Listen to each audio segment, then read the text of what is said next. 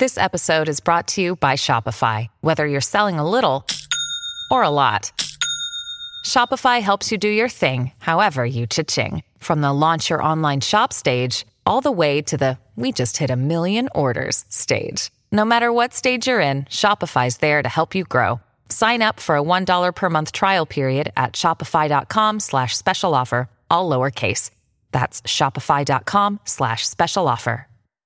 Hello, everyone. This is Tom Fox. I'm the Compliance Evangelist. As a part of my month long celebration in August of producing 1,000 podcasts, I'm doing a special series each week. This week, I paired with Matt Kelly, founder of Radical Compliance, and my podcast partner on Compliance into the Weeds to take a five part exploration of the future of audit, compliance, and analytics.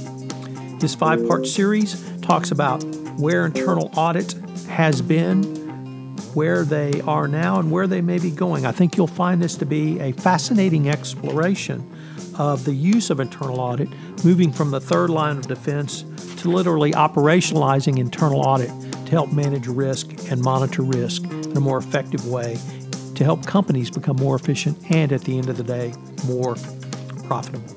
In part one, we take a look at uh, where we have been. Two, the three steps of evolution. In part three, I take a look at three specific examples. In part four, we consider the new working relationships that internal audit will have. In part five, we conclude with getting started. I hope you enjoy this series and I think you will find it fascinating. This special series of the future of audit, compliance, and analytics, part of Compliance into the Weeds, is a production of the Compliance Podcast Network. Hello, everyone. This is Tom Fox. I'm the Compliance Evangelist, and I'd like to welcome you to part five of a five part podcast series that Matt Kelly, uh, founder and editor of Radical Compliance, and I have been doing on the future of audit, compliance, and analytics. Today, we're going to take it home in our concluding episode by actually uh, going back to the future about getting started. So, Matt, with that somewhat uh, Delphic uh, introduction, I'd like to thank you for taking the time to visit with me today. All right, Tom, let's do it. So, Matt, uh, the technology that you have been talking about over this uh, podcast series is really here today. So, where does the internal audit specialist start with, and does he have to um, bring the same technology to other corporate disciplines at least to get started? Um, yeah, you know, that is probably going to be the biggest challenge for everybody as they're thinking about, okay, cool ideas, Matt and Tom, how do we do this? You're going to do this, you're going to need analytics technology, and you're going to need analytics staff. And both of them pose some challenges. Now, there's a lot of audit programs out there already. I am not endorsing any as I name off a few, but um, things like ACL, teammate uh, who would probably concur managing travel and entertainment expenses like all of these out there they have some analytics capability baked into them um, a question for you is going to be what are the technologies i will use to pull that data out from whatever repository it's in and then put it into some sort of analytics tool. And there's analytics software out there as well. You can easily use Tableau. Um, you can use even this is a dirty secret that people will say if you press them on it. You can use Excel for a lot of visualization in analytics. Now, of course, if you're using Excel to store and record risk data, I think that is a fool's errand. There are many risks around that, but if you are pulling data from a centralized repository and you know the data is sound and you put it into a visualization tool like Excel, like Excel, you know, it's not going to do every single thing that you want, but Excel actually does a lot of what you want pretty well for most people. And then if you want to get really cutting edge, sure, you can use Tableau, you can use a few others that are out there I know of. But that's what you're going to need. You're going to need number one, a central depository of data that you are trusting. You know it's complete. You know it's accurate. You know it's validated, um, and it hasn't been tampered with. Then you want some sort of ability to pull that from the repository into a visualization tool.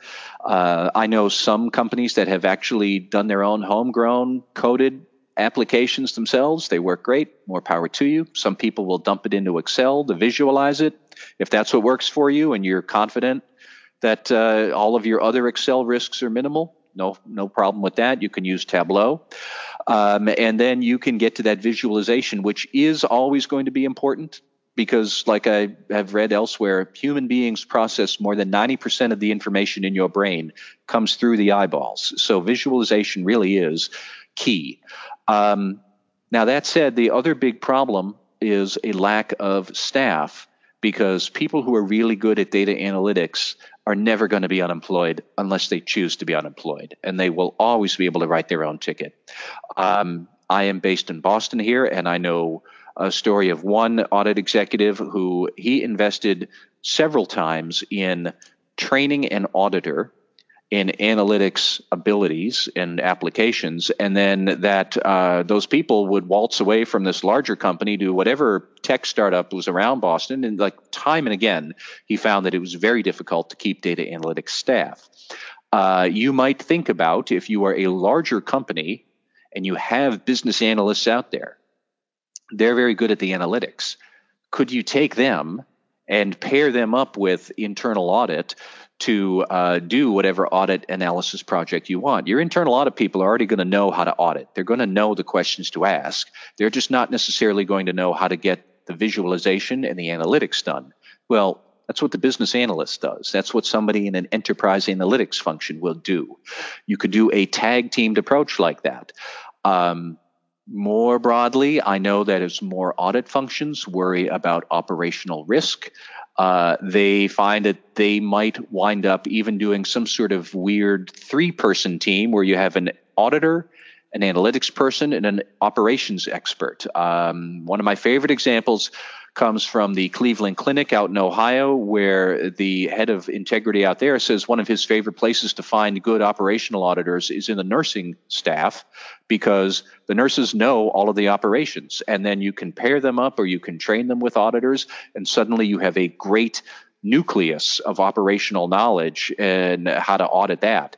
Uh, likewise, I know banks that use people in the customer care center, the call center reps, because of course, they know all the company's problems. People, people, people are people are calling along.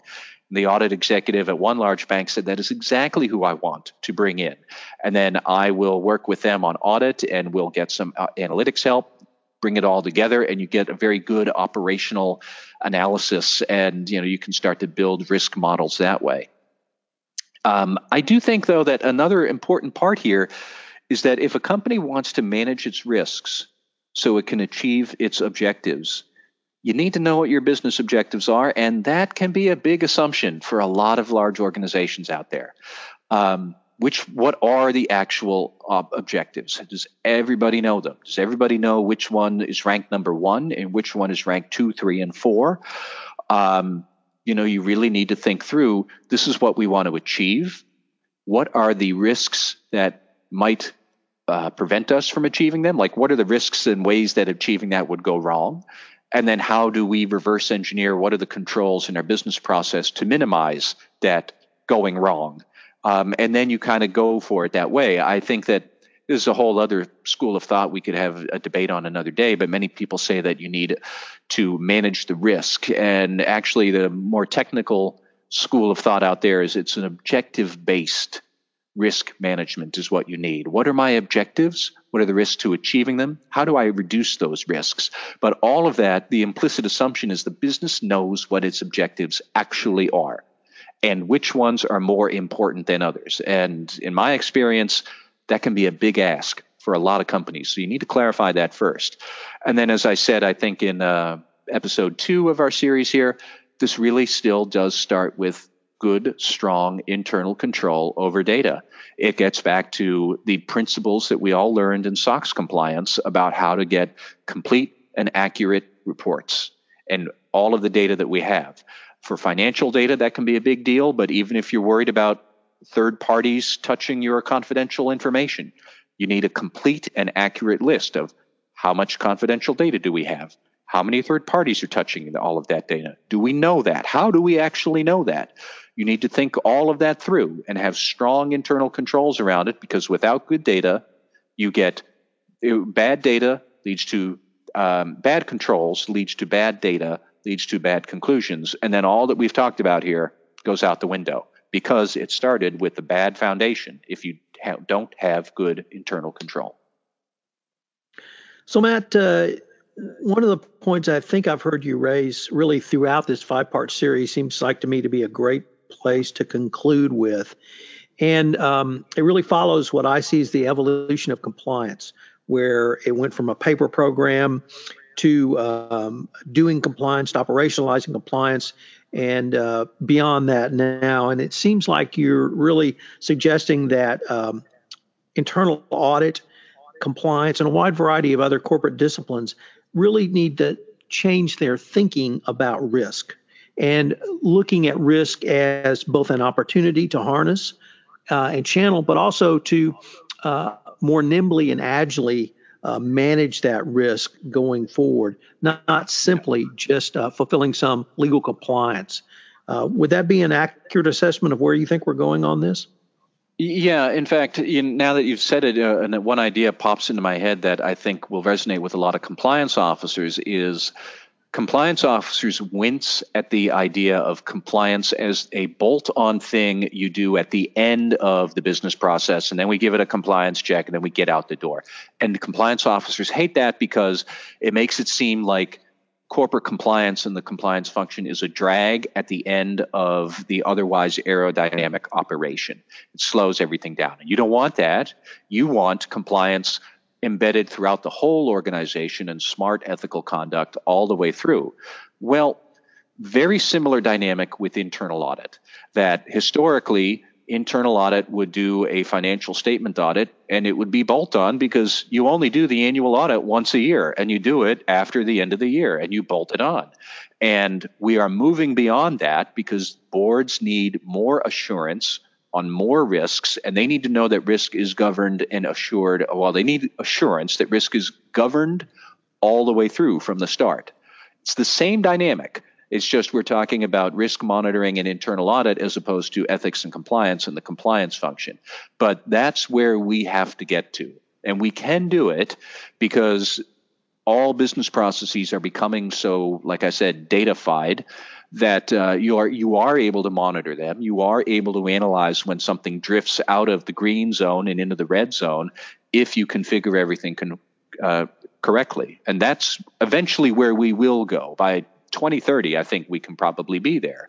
But there's no reason why, without some good thinking and good use of technology now, no reason why you couldn't start on that path right away. And I know there's already companies that are doing it today, and more power to them. So, Matt, um, this has been a fascinating exploration of the future of audit compliance and analytics, and I uh, certainly think it's one thing we're go- both going to be able to keep our eyes on. And I hope we can come back in uh, three, six, nine, maybe twelve months and t- take a look at uh, where we think we might be at that time as well. Thank you, Tom. Hello, everyone. This is Tom Fox again. I'd like to thank you for joining us for this five part series on exploring the future of audit, compliance, and analytics with Matt Kelly, founder of Radical Compliance. If you have any questions, you can email me at tfox at tfoxlaw.com. You can email Matt at mkelly at radicalcompliance.com. I hope you will join us again for another episode.